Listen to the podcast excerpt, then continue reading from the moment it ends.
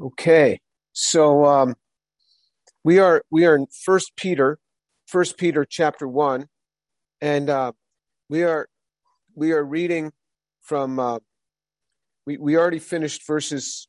Well, we finished verse one and most of verse two, but let me start reading again at verse one. So, First Peter chapter one, and before I do that, let me just re, re uh, uh, uh, uh, uh remind you what I said last week that there are five epistles that were written specifically to Jewish believers, believers who believe that Jesus was the Messiah. And those are Hebrews, um, uh, James, First and Second Peter, and Jude. And we're going to be covering First and Second Peter and Jude.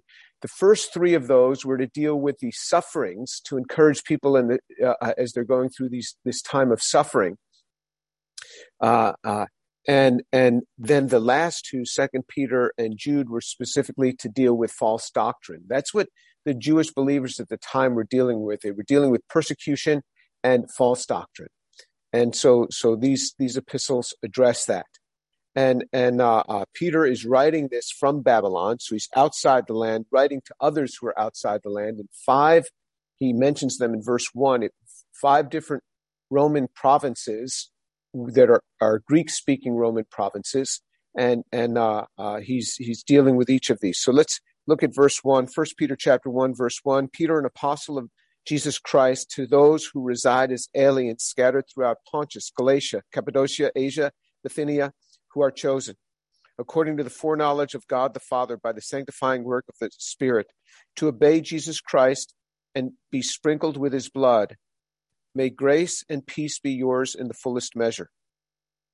Blessed be the God and Father of our Lord Jesus Christ who according to his great mercy has caused us to be born again to a living hope through the resurrection of Jesus Christ from the dead, to obtain an inheritance which is imperishable and undefiled and will not fade away, reserved in heaven for you, who are protected by the power of God through faith for a salvation ready to be revealed in the last time. In this you greatly rejoice, even though now, for a little while, if necessary, you have been distressed by various trials so that the proof of your faith, being more precious than gold, which is perishable, even though tested by fire, may be found to result in praise and glory and honor at the revelation of Jesus Christ. And though you have not seen him, you love him. And though you do not see him now, but believe in him, you greatly rejoice with joy inexpressible and full of glory, obtaining as the outcome of your faith the salvation of your souls. Uh, if we we covered verse one and most of verse two, but the end of verse two says, "May grace and peace be yours in the fullest measure." And and uh, this this grace, this is a, a typical uh, type of greeting in Greece, uh, uh, uh, in, in, in Greek speaking environments. And so he says, "May grace," and then he says, "And peace be yours." So that's the the Jewish type greeting this typical greeting that, that Jesus even gave when he would when he rose from the dead and met his disciples. This peace be unto you. Uh, uh, may grace and peace be yours in the fullest measure. So this is not just something perfunctory. He is saying, may grace and peace be yours in the fullest measure. He means something by this. This is actually conferring upon them grace and peace. And, and I will often do this. I'll often say to people, God bless you. And I'm not, I'm not saying this at all to, to, uh, uh, just, just occupy words. When I say that, I really mean it. I want God to bless that person. And, uh, uh, uh and, and you see that this is what Peter is doing. He is, he is saying, be this upon you, be it conferred to you. And we as believers have this opportunity to speak these sorts of blessings upon people and it really means something. So, so when we say God bless you, when we say God peace be upon you or peace be upon this home, it means something and it's conferring something upon other people. So our words have power. Just remember that our words have power. Shireen always reminds uh, uh, my family of that, and uh, and especially my children when they start saying negative things. She'll say, "Remember, your words have power. What you say you're, you you you may be conferring upon yourself. So don't don't speak poorly of yourself. Don't put yourself down. Uh, um, so she encourages us that, that we are more than conquerors in Christ to speak that which is positive, that which is good, because these are these are words that confer things upon us. So if we're always going around saying, "Oh, I'm no good, I'm not bad, I'm this and that," we we may be bringing these things down upon ourselves. So so so to to take these words and to speak positively is much better. Verse three: Blessed be the God and Father of our Lord Jesus Christ who according to his great mercy has caused us to be born again to a living hope through the resurrection of Jesus Christ from the dead. So he says, Blessed be the God and Father of our Lord Jesus Christ. This is this is a um, this is a typical Jewish expression. So if you hear Orthodox Jews speaking, even to this day, if they say the Lord did this, the Lord did that, they will say, "Blessed be He, blessed be He." blessed be he. They will always, when they when they say something about the Lord, they will follow it up with blessed be he. And and and, and uh, you see the same sort of thing. Blessed be. So this is a this is something that, that that's that's really uh, said about God even to this day among Orthodox Jews. So remember, he's speaking to a Jewish audience here who believes that Jesus is the Messiah, and he says, "Blessed be the God and Father of our Lord Jesus Christ." because because uh, uh, when Jesus was on earth, God was indeed his father, but there was a, this this Jesus on earth God relationship. And when Jesus is in heaven, there's this clear, it's Jesus Father relationship. And Jesus spoke about this when he was on earth. He, the way he addressed God is he said, Father. Uh, but you see that, that there are these, these, these relationships that, that Jesus has with his Father who according to his great mercy has caused us to be born again. And this is actually a very good translation, has caused us to be. Uh, some, some older translations would say begat, but it really much, really has the sense he has caused us to be born again. So again, this idea that, that, that somehow, you know, I came to this great, great uh, understanding and I reached out and took hold of God. Um, we can really think that, but but really what it is is the, the entire mass of humanity there is none worthy no not one the scriptures saying we looked at those verses last time from romans chapter 3 there's none he says it over and over again the entire mass of humanity is going to hell and god reaches in and he pulls some out by an act of mercy and he says he has caused us to be born again. You say, well, I willed it so. You only willed it so because God worked in your life to will it so. In other words, he, he, he comes in and he modifies our will to be in response to his will at the hour that he, he calls us. That's what happens. If it were up to us alone, there is no way we would choose to follow him. We are, we are uh, always inclined to do evil and disinclined to do good. This is what the scriptures tell us. We are disinclined to good, disinclined to doing to, to making the right decisions. And God in his mercy, in his mercy, gets a hold of our will and makes it in conformity in, in conformity to his will. And he says it, it, it is he has caused us to be born again to a living hope through the resurrection of Jesus Christ from the dead. Now, to, for God to do a resurrection is no problem. There are several examples of this in the Bible.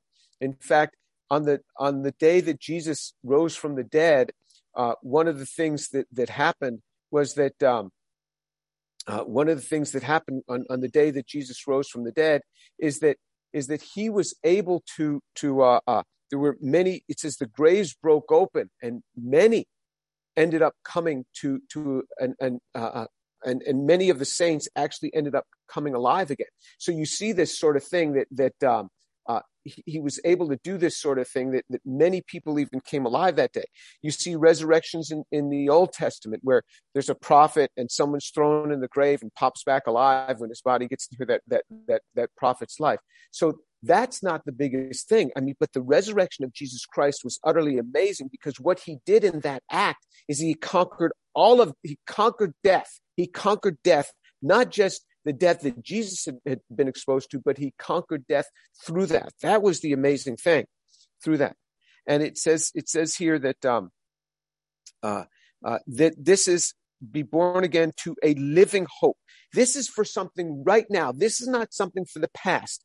People who just live in the past and think that, oh, that resurrection was for something in the past, not for right now. They're totally wrong on this. This is for right now. This is a living hope. What we have, the truth that we have in Jesus Christ is extraordinary. And when we take hold of that, it affects our life today. If we don't believe it, it what happens is we miss out on this. And we're going to see more of this, how much this relates to our faith.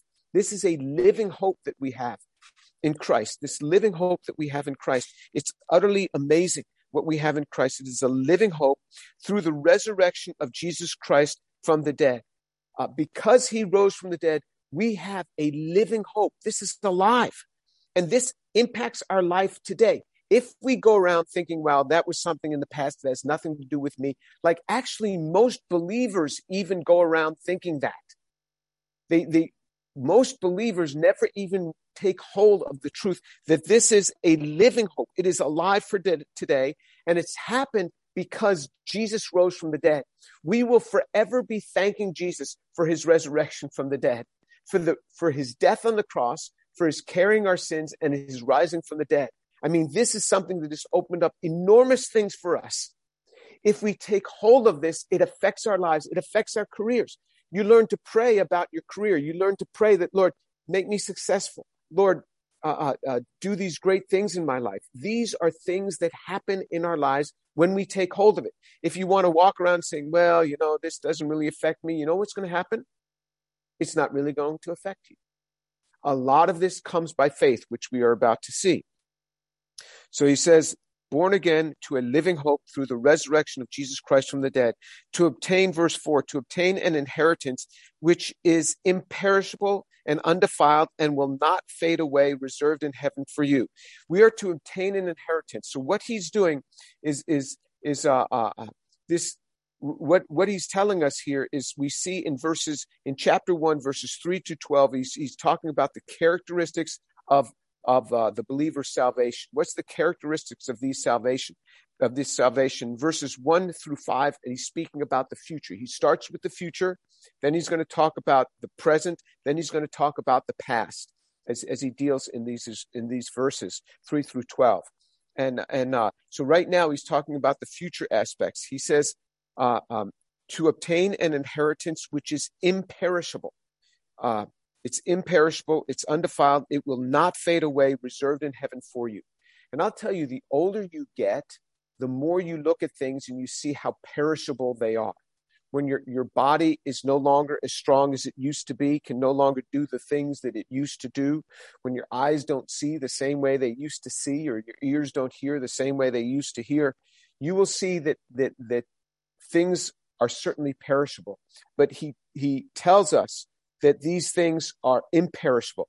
And in, in the gospel according to John, verses chapter 14, verses 1 through 3, John 14, 1 through 3, Jesus gets at this. He says, Do not let your hearts be troubled. Do not let your heart be troubled.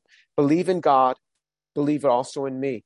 In my Father's house are many dwelling places. If it were not so, I would have told you. For I go to prepare a place for you. If I go to prepare a place for you, I will come again and receive you to myself, that where I am, there you may be also. This is a promise of Jesus Christ. He says, Don't let your hearts be troubled. In the future, you got something beautiful waiting for you.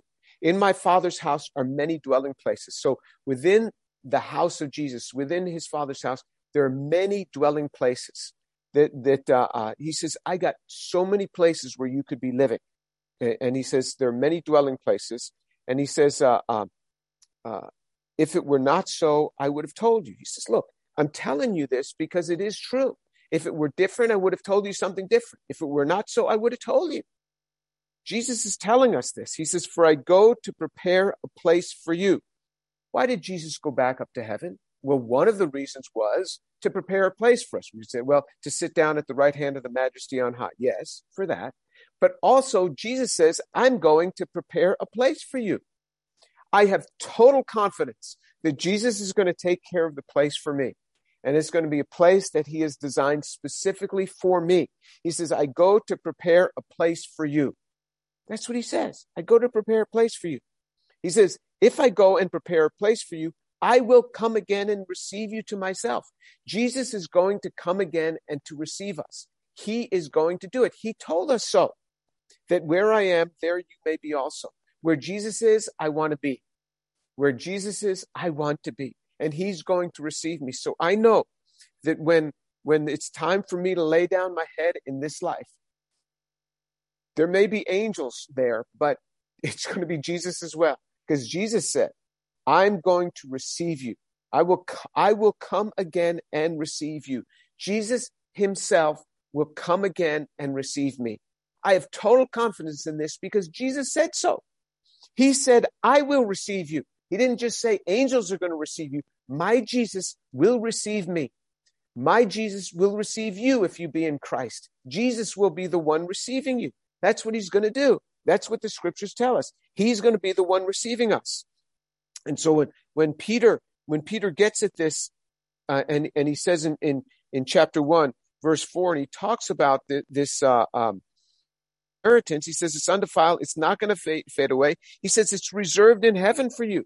You know, it, it, it, it, it's here. It's reserved in heaven for you. Then he goes into verse five. He says, who are protected, who are protected by the power of God through faith for a salvation ready to be revealed in the last time. Who are protected. This word protected, from what I understand of, of preparing for this, he says, who are protected by the power of God. This is a military protection. It is like having a military protection. Who are protected by the power of God. We are protected by the power of God. Do believers die? Believers die all the time. But we're protected by the power of God. We will not go before it's our time for us to go. We are protected by the power of God through faith. We are protected by the power of God through faith. Through faith, we are protected by the power of God for a salvation ready to be revealed in the last time. There is so much that revolves around faith, that revolves around believing it. I'm telling you, you need to take hold of what Jesus said and believe it take hold of these words and believe it. You know, I was I was just reading in my own time in in Hebrews chapter 11 this week, and and uh, you know, as as I prepare for these teachings on Sundays, it, it's constantly on my mind. So that as I'm reading other texts, I'm thinking, wow, this really applies. And so I was reading in Hebrews chapter 11, verse 4, which is the, the chapter on, on the people of faith. And it says, Hebrews chapter 11, verse 4, by faith, by faith, Abel offered to God a better sacrifice than Cain, through which he obtained the testimony that he was righteous, God testifying about his gifts, and through faith, though he is dead, he still speaks. So people will say that that that uh, uh, Abel offered a better sacrifice than Cain because Abel's was was of the flock, where Cain's was of of the fruit, just just uh, of the fruit of the ground or, or that, Cain, that, that Abel's was of the first fruits of the flock, that Cain may not have been. But what it says here specifically, all of that, all of that is conjecture. But what it says here specifically is by faith, Abel offered to God a better sacrifice than Cain, because there's lots of examples in the Old Testament of people offering up the fruits of the ground that were not actually uh, uh, um, that were not actually animals themselves. That was part of the offerings that that the that the Israelites had to offer up. But it says by faith. It was faith that made Abel's offering uh, uh, better than Cain's. It was faith. When a believer has faith, it is better. It is better. It is more favorable in God's eyes when we walk in faith, when we believe that Jesus is going to do what he says that he's going to do. Jesus has said something. He said, he said to, to the, to the, uh, uh, the Pharisees who were coming against him, Jesus said to them, uh, You know, you search the scriptures because in them you think that you have life. He says, But you come to me, and he, he says, and, and you, but you don't come to me. He says, Moses, Moses is going to be the one condemning you. He says, because if you had believed his teachings, if you had believed Moses' teachings, you would believe me because Moses wrote about me. Moses wrote about me. And in the first century when Jesus lived, their Tanakh of the writings of Moses are exactly what we have today on the writings of Moses, no different. Some people will say, oh, the writings of Moses, those weren't written by a man, those were written by a committee. And, uh, uh, uh, you, you, know, those have been changed all through the years. And, and, and uh, those were changed by the, the by the rabbis back after the the back around the time of the, the Babylonian dispersion. How could it be? How could it be? We have the testimony of Jesus in the first century, and we have documents from the first century that we know that their Tanakh, their Old Testament, was exactly the same as our Old Testament. And their writings of Moses, their fir- first five books, were exactly what we have. And Jesus, if, if, if the scriptures had somehow been changed, if the scriptures had somehow, if those had been written by some committee of rabbis uh, uh in around the time of the Babylonian dispersion, Jesus would have told us. Jesus in the first century substantiated for us the reality of the scriptures that we have. He says, Those testify of me. The writings of Moses testify of me. You can take hold of it and believe it. Every word is going to come to pass. When Jesus said, I'm going to come again, he's going to come again. A lot happens based on faith. If we do not walk in faith, we miss out. It's, we're going to see this concept again and again. This concept, it's going to be, it's going to be determined so much of this by do we take hold of it in faith? This determines so much what happens in our lives. Do we walk in this by faith? This is what's what what what uh, is presented to us. Do we walk in this by faith?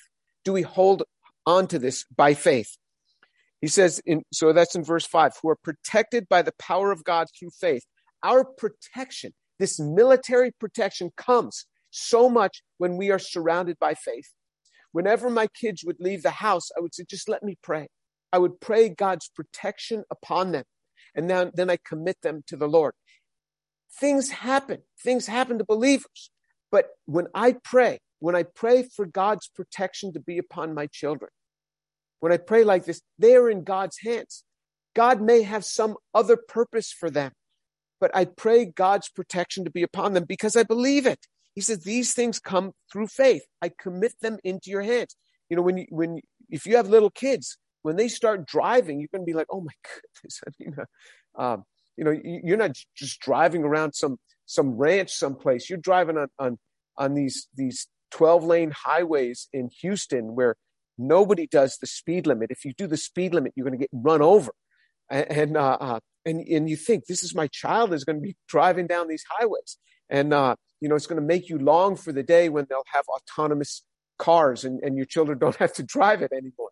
Uh, but, but you learn to commit your children's lives to the Lord. Lord, I commit them to you. And you walk by faith. I commit them to you, Lord. And, and, and this, this whole protection that comes in verse six, in this you greatly rejoice, even though now for a little while, if necessary, you have been distressed by various trials he says, in this you greatly rejoice. He says, you can, you can greatly rejoice in what you have to look forward to. You can greatly rejoice in what you have to look forward to in this. Uh, um, uh, because there is this salvation that awaits you. It's stored in heaven. And in this you greatly rejoice. Re- rejoice in it now. You can greatly rejoice in this. Even though now, for a little while, if necessary, you have been distressed by various trials. Even though, he, he says, even though now for a little while. So, so when, when he, he does this, he says, even though now, what you're going through right now, remember this epistle, this is like, like Hebrews, James, and First Peter. These were all written to deal with the, the, the, the sufferings, with the persecutions that these believers were going through. And he says, even now for a little while, this is what we, this is the beautiful thing to hold on to. The beautiful thing about this is that in this, all trials that we go through, all of these various trials are always temporary. They are always temporary. They are never forever. And you say, well, some people die in their trials. Yeah, and it's temporary because there's an eternity when you will be with a place stored up for you in heaven. For the believer, whatever we go through, just remember it is always temporary. He says, In this you greatly rejoice, even though now for a little while, if necessary, if necessary, God gives us what we need. We go through trials as necessary. He knows what we need for our lives, and we go through trials as necessary for our lives. I trust Him. I trust Him. You know, I realize life can turn on a dime. I mean, you can be doing just fine, and the next minute, you're not. I trust him. I trust him. He says, for a little while, if necessary. As it's necessary, he does it in he allows trials in our lives. As necessary, he does it. I trust my Lord. I trust him. As, as Jesus said in John chapter 8 concerning his father, I, I know who sent me, and I know that he is trustworthy. I trust him. If necessary, you have been distressed by various trials. Not just one trial, various, various trials. I mean, there's, there's all sorts of things that come upon us in life. This is part of Christian life. You say, well, where is God in all of this? Uh, like the same place he was when his son was on the cross. I mean, this is this is exactly where he was. He was in heaven, and he was allowing these things to take place for purpose. These things come upon our life, and they come upon our life. And where is God in the midst of this? Where is God in this? He's exactly where he's supposed to be. he's in heaven, and these things are coming upon our lives, and uh, uh, he's doing things in our lives through this as we go through various trials. Verse 7 so that the proof of your faith, being more precious than gold, which is perishable, even though tested by fire, may be found to result in praise and glory and honor at the revelation of Jesus Christ. He says, so that the proof of your faith, this is to prove your faith. Our faith is proved. Our faith is proven through our suffering. Our faith is proven through our persecutions. Our faith is proven through this. This is some of the things that come upon us. I want you to turn to Deuteronomy, Deuteronomy chapter 13. Deuteronomy chapter 13, verse 3 and 4. God allowed false prophets to come into Israel. Why? Why would he do that? Deuteronomy chapter 13, verse 3. And you shall not listen to the words of that prophet or that dreamer of dreams. For the Lord your God is testing you to find out if you love the Lord your God with all your heart and with all your soul. You shall follow the Lord your God and fear him, and you shall keep his commandments, listen to his voice, serve him, and cling to him. God allowed false prophets to come in, and he says, Don't follow them. He says, I'm doing this. I'm testing you to find out if you love the Lord your God with all your heart and with all your soul. And you say, well, you, you, you, know, these kids go to college, these young people go to college, and there's these, these professors that belittle their faith. There's professors that, that, that uh, will, will attack things. And well, who knows? Maybe God's allowing that to see, do you really love him? Are you going to fall away from the traditions that have led your family just because some professor whose life is an absolute mess. I'm telling you, most of these professors that come out and start saying negative things about Jesus Christ and his life and his teachings are themselves have terrible lives that you would never want. Find out something about their lives. Find out how many spouses they've gone through, how many broken children. Find out if their children even really love them anymore. If you look at their lives, you'd be like, why would I want to be like you? I mean, I'm telling you, what we have in Christ is so good, so precious. And, and uh, I, I see this all the time these super smart, smart people, super intelligent people who know so much in their field of, of, of science and, and, and, and research and, and uh, uh, history and all of these things. Their lives are an utter mess. And their children don't even like them. And then they're coming in the classroom trying to get you to follow in the pattern of their life. It's gross. It's disgusting. Just remember the treasures that we have in Christ, the truth that we have in Christ. When Jesus teaches us how to walk, how to teach our children, how to instruct them in the ways of the Lord, I'm telling you, this stuff works. This stuff is real. It is so good. His life is so good, so precious. His teachings are good and precious. And these people come and they throw things in our lives and young people are just, you know, they'll throw away everything and start following this guy or following this woman. I'm like, why would you do that? Look at their lives. Ask them, just, just say, just even ask them, do your children, do you get along with your children? Do you get along with your grown children? I'm just wondering. Just, just wondering, how, how well do you get along with them? What kind of relationship do you have with them? Usually they have a terrible relationship. It doesn't work. The stuff that they're propagating just absolutely does not work. And he allows this thing to come into our lives, to hit us, to see if we really love him. He's testing our faith. Our faith is going to be tested. We say we love him. He's going to test that. Okay, do you really love me? Do you really love me? We're gonna we're gonna test this thing. And uh and you say, well, why would God do that? Because he's God, because he has the best way. He knows what he's doing. You think you you would run this this this universe better than him? I mean, in a nanosecond, it would implode if you were running the thing. And he says that the proof of your faith being more precious than gold, which is perishable. Your faith is more precious than gold, he says, which is perishable. Look, you can take you can take these gold coins that that have, have become sunken treasures at the bottom of these oceans and they pull them up after 400 years and that gold is exactly looking like the same gold it was when that ship sunk it doesn't rust at all because gold is an amazing material. Gold there is no stable oxide on gold under atmospheric conditions.